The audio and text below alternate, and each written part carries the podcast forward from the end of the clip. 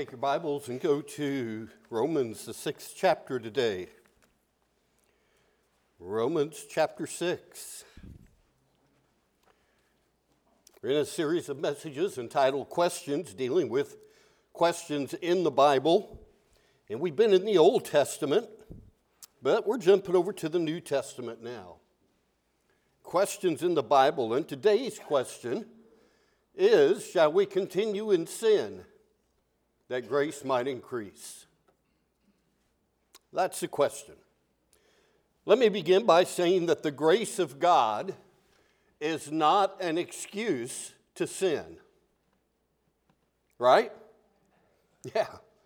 The grace of God is not an excuse to sin. If you look at Romans chapter 5 and verse 20 at the end of that verse, it says, But where sin increased, grace increased all the more.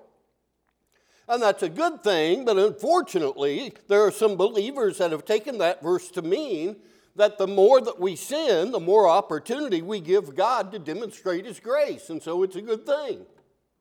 No, it's not a good thing. The grace of God is a good thing, but to sin more and more to see that grace abound is not a good thing. Such people that believe that way are, I think, described by Jude in Jude verse 4 when he says, They are godless men who change the grace of our God into a license for immorality and deny Jesus Christ, our only sovereign and Lord. Does that not describe our world today? People who change the grace of God into a license to sin, a license for immorality, and they deny Jesus. So I say again that the grace of God is not an excuse to sin. There's people that think, well, if I sin, God's going to forgive me anyway, so it's no big deal. Yes, it is a big deal. Sin is a big deal to God. And if you study the concept of sin in the Old Testament, there were sins that were forgivable that were committed in ignorance, but there was also some sin that was done with what might be called the high hand or sins of rebellion, sins on purpose, that there was no sacrifice for. Sin is a big deal. We are not saved to sin. We are saved from sin. Matthew 121. They would call his name Jesus, for he would save his people what? From their sins. It doesn't say he'll save his people in their sins, but from their sins. You remember the prodigal son? In the Gospel of Luke, he left the hog pen to come back to the Father's house. But today, there are some people that believe you can become a Christian and stay in the hog pen. And it doesn't work that way.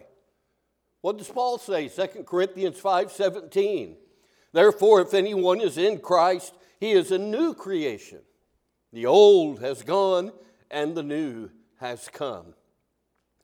I believe that we have a right based on what the Bible says, to seriously question the reality of any person's faith in Jesus if that faith is not accompanied by a changed life.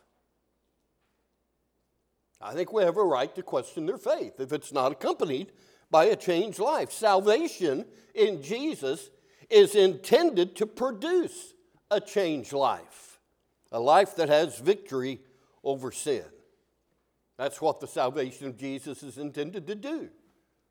Salvation in Him delivers us from sin. And yet, even when we're delivered from sin, we still find ourselves fighting the battle against sin, don't we? So, how can we have success spiritually in this area? Well, the book of Romans can really help us with that from start to finish. You ought you ought to be familiar with the book of Romans. Let me give you just a brief outline of the first uh, eight chapters of Romans. The first three chapters of Romans deals with sin, the mess that we're in. But chapters four and five deal with salvation, what God has done to get us out of the mess that we're in. And chapters six through eight deal with sanctification, which is how to live for Jesus on a daily basis, how to become more like Jesus. That's a process. You see, sanctification is different than justification.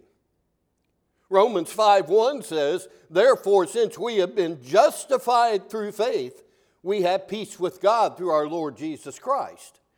That's justification. When we are saved, God declares us not guilty. He declares us innocent. He declares us justified. Justification makes it just as if I'd never sinned. You've heard that play on words, I'm sure. So, justification is an act of God, sanctification is a work of God. Justification takes place instantly, God declares us innocent. Sanctification is a process, it's ongoing. Justification declares us righteous, sanctification makes us righteous.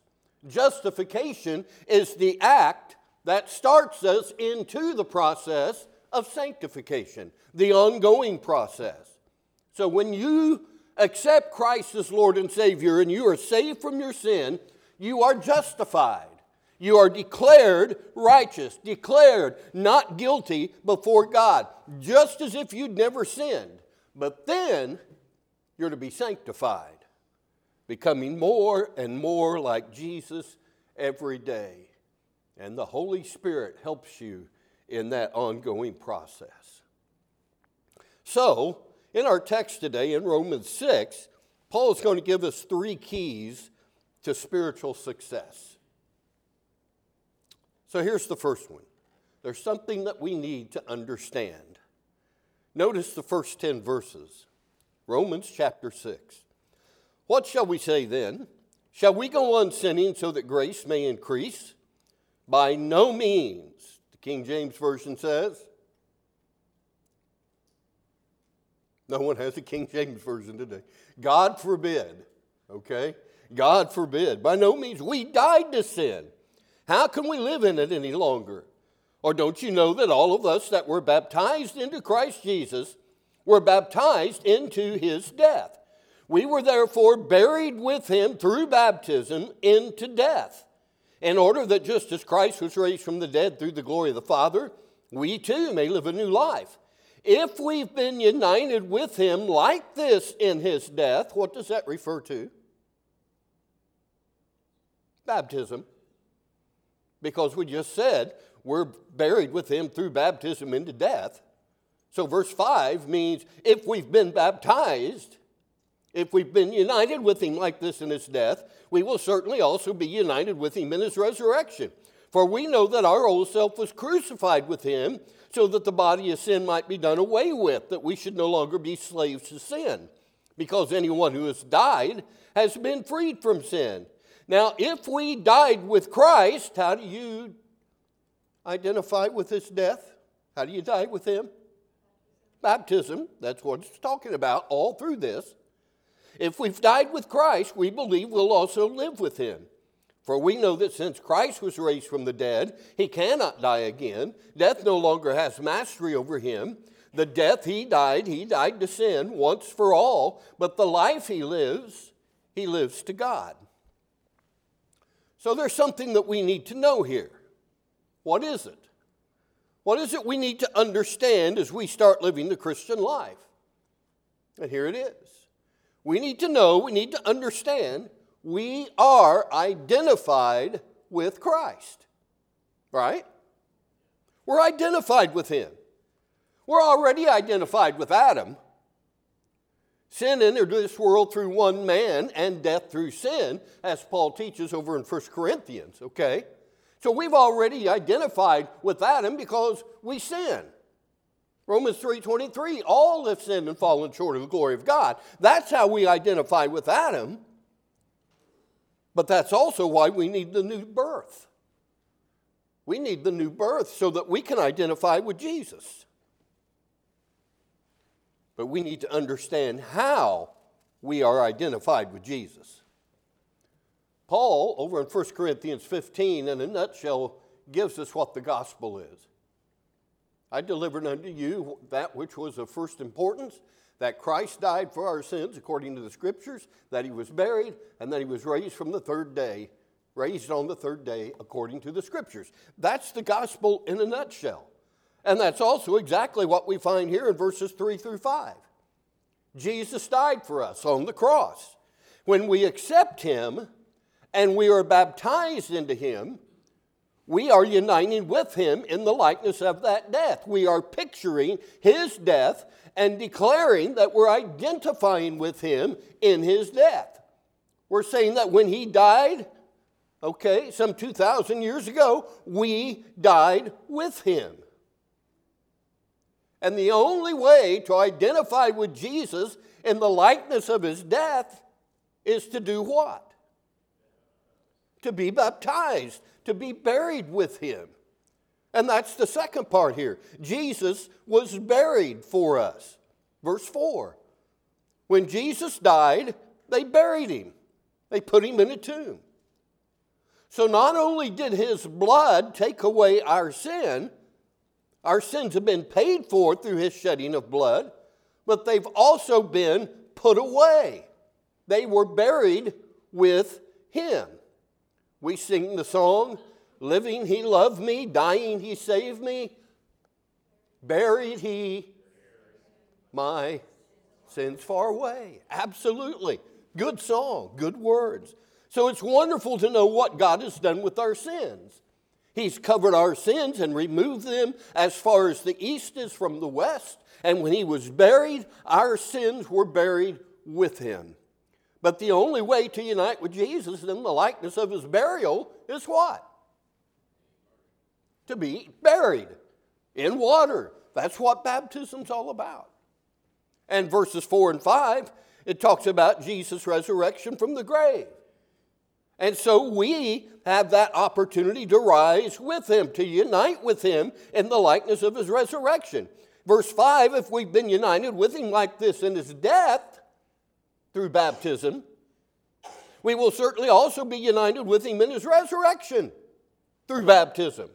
We're raised to walk in newness of life. So on that Sunday morning, that tomb began to shake and the stone began to roll and the Roman soldiers passed out and fainted. Jesus rose from the dead. Death cannot keep its prey. Jesus, my Savior. He tore the bars away. Jesus, my Lord. Up from the grave, he arose with a mighty triumph for his foes. He rose a victor from the dark domain, and he lives forever with his saints to, to reign. And I'm identified with that, and so are you. When Jesus rose, he made possible a brand new life for us. And again, we identify with all of that when we are immersed into Christ. I don't know of any other way to identify with Jesus than through baptism. And it's once we identify with Him in His death and burial and resurrection that God cleanses us of our sin. He brings us in contact with the blood of Christ in, in, a, in a spiritual sense to cleanse us from our sins. So when a person is baptized, it pictures all of that. You know, water is foreign to our nature. We, we can't live in water. It, it pictures death, it also pictures burial. But when we come up out of that water, it pictures resurrection. But notice the word if in verse 5 and in verse 8. It's conditional, isn't it? If we've been united with him like this in his death, meaning if we have been baptized, if we've been immersed. Verse 8. Now, if we died with Christ, if we died with, how do you die with Christ in? In baptism. Absolutely. So don't miss that word if. Verse 6 says, Our old self was crucified with him so that the body of sin might be done away with, that we should no longer be slaves to sin. What does that mean? Well, it means that our old self, our old nature, that, that old sinful person, that old Jew that was dominated by sin, when Jesus died on the cross, and when we unite with him in the likeness of his death in baptism, that old man gets crucified put to death. Galatians 2:20 our old nature was nailed to the cross and was crucified. Paul said, "I have been crucified with Christ, and it is no longer I who live, but Christ lives in me." And so because of that, the body of sin can be done away with and we can be freed from sin, it says in verse 7. And so the result of being baptized into Christ, identifying with Him in His death, burial, and resurrection, is that we no longer have to respond to sin like a slave is obligated to serve his master. Baptism ends the bondage and frees the slave. Is that good news? Thank you, two or three of you. That's great news. All because of the grace of God. And yet, there still seems time that uh, times that that old man seems to be alive, right? That we still have to, to, to battle sin. We don't feel completely free from sin.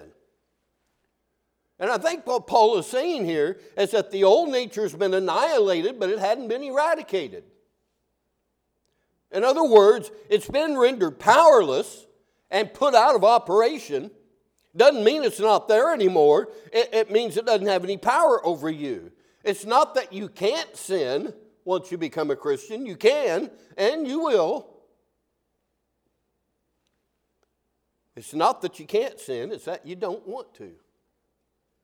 You don't want to sin. We still battle with that old nature, but we are now free to choose not to sin. Sin has lost its power to control you. Before you came to Christ, sin had the power, and you were its slave, you were its prisoner. But once you identify with Jesus, now that power is gone from sin, and that is no longer true that you are a slave to sin. And we need to know that that we are identified with Christ. And death no longer had mastery over him, it no longer has mastery over us. When Jesus died and rose again, he was triumphant over death and hell and the grave, and Jesus gives you that victory when you are saved. You need to know that. You are identified with Christ, but again, it's conditional in verse 5 and verse 8. If, if and we need to understand that in baptism we identify with Christ. So that's one thing we need to know. But secondly, there's something we need to underscore. Something we need to underscore. Verse 11 In the same way, count yourselves, count yourselves in the New International Version. The King James Version says, reckon yourselves. The New American Standard says, consider yourselves but in the same way, count yourselves dead to sin, but alive to God in Christ Jesus. So the Bible teaches that our old self died and the body of sin has been rendered powerless. So, having died and been buried and risen from the watery grave of baptism, a Christian now is bound to live a different life. We cannot continue in sin on the pretext of making grace abound. The grace of God is not an excuse to sin. And so we need to underscore the fact that the Bible says here we are dead to sin. Right? We're dead to sin. But a lot of people seem, just don't seem to know that or don't seem to remember that. We need to count ourselves, reckon ourselves, consider ourselves dead to sin. You know, of Abraham over in Romans chapter 4 and verse 3, it says it was credited to him as righteousness, his faith was. And in Romans 4, verse 5, it says his faith is credited as righteousness, credited or counted, okay, or reckoned or considered. It's that same word. It's a bookkeeping term. You need to underscore the fact that sin's old mastery or dominion over you has been abruptly ended. And you need to keep reminding yourself that you're dead to sin. that I'm not going to respond to sin's allure in my life. And we need to keep reminding ourselves we're alive to God, dead to sin, alive to God, and I'll do everything I can to bring Him glory. Consider yourself, count yourself, reckon yourself as dead to sin. You know, it's like somebody placing $10,000 in your bank account. It would be hard to believe that someone had done that, right? But if they had done that and your account showed it, what would you do? Shout hallelujah. But you'd start to spend it at some point, wouldn't you? Yeah, absolutely. Well, God's made the biggest deposit in your account that you could ever ask for His grace. He has credited to your account the righteousness of Christ. So that when he looks at you through the lens of Christ's righteousness, he declares you not guilty. You're dead to sin. Sin no longer has mastery over you. Since Christ, or since God has credited the righteousness of Christ to your account, start spending it. Rejoice in that. Shout hallelujah because of the grace of God. We are dead to sin. And that's something we need to underscore. But that hinges on whether or not we've died and identified with Jesus in baptism.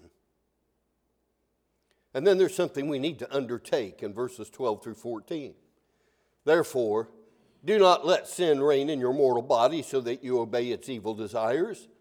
Do not offer the parts of your body to sin as instruments of wickedness, but rather offer yourselves to God as those who've been brought from death to life, and offer the parts of your body to Him as instruments of righteousness.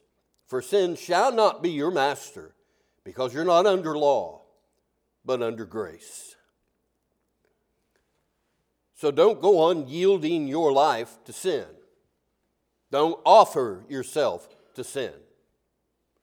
Don't let your body give in to the unholy desires of your body.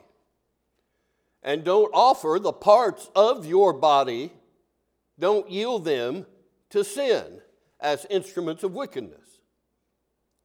You know, we, there are some amazing parts of our body that serve as instruments.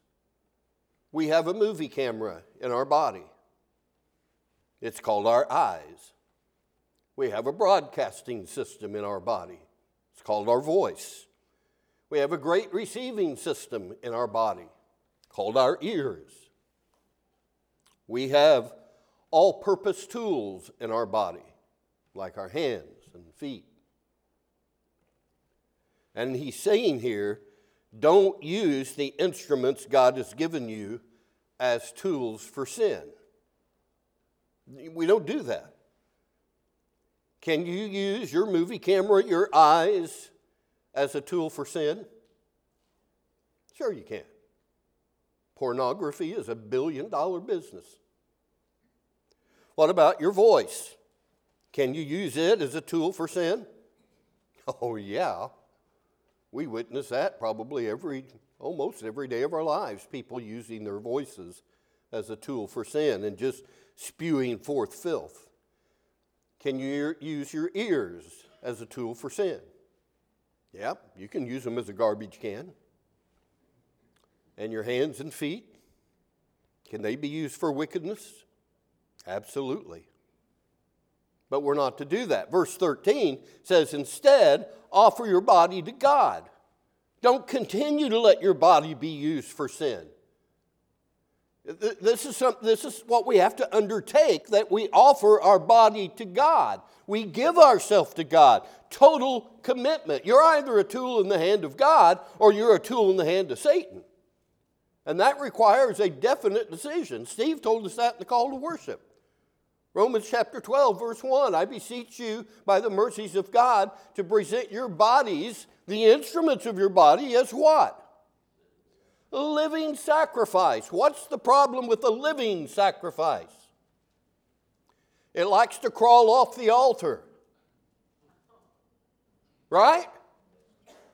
But we're to present ourselves as a living sacrifice and keep on doing that. We don't crawl off the altar. No, it's total 100% commitment to God. We are not to continue in sin so that grace might increase, but we're to be used exclusively in God's service. So, has there been a point in time when you definitely gave yourself to God? Yeah. Have you made that surrender of your life to God? I pray that you have. And, it's a definite act, and it's also a daily act. It's a one time act when we're baptized into Him and we're justified. And it's also a daily act through sanctification, striving to become more and more like Jesus. Sin has no control over us if we make it our daily purpose to live unto God. And we need to undertake undertake the purpose of offering ourselves, the instruments of our body, as instruments of righteousness unto God.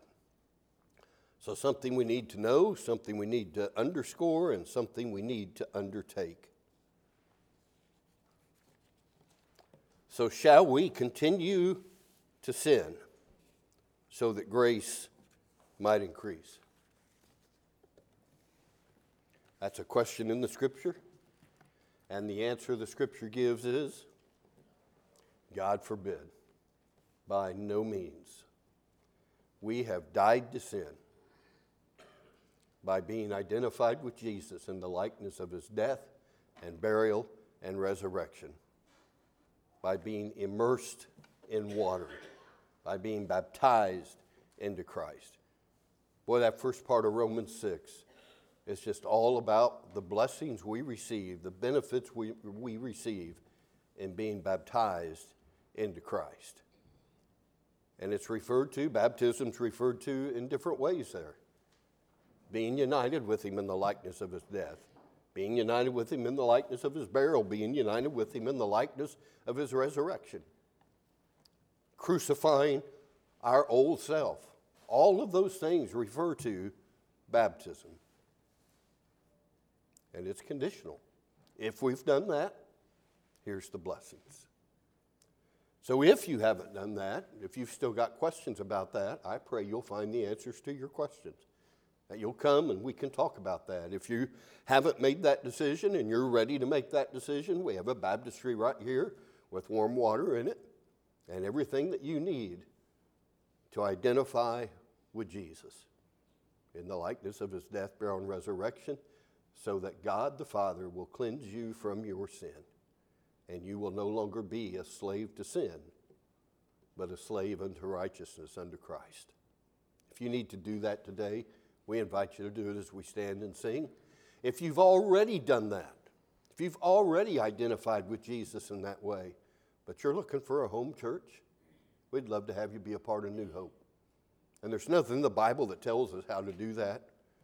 But most of the time, just traditionally, people come forward and express their intention of saying, We would like to serve here. We'd like this to be our home church. We'd love to have you. You can come also as we stand and as we sing.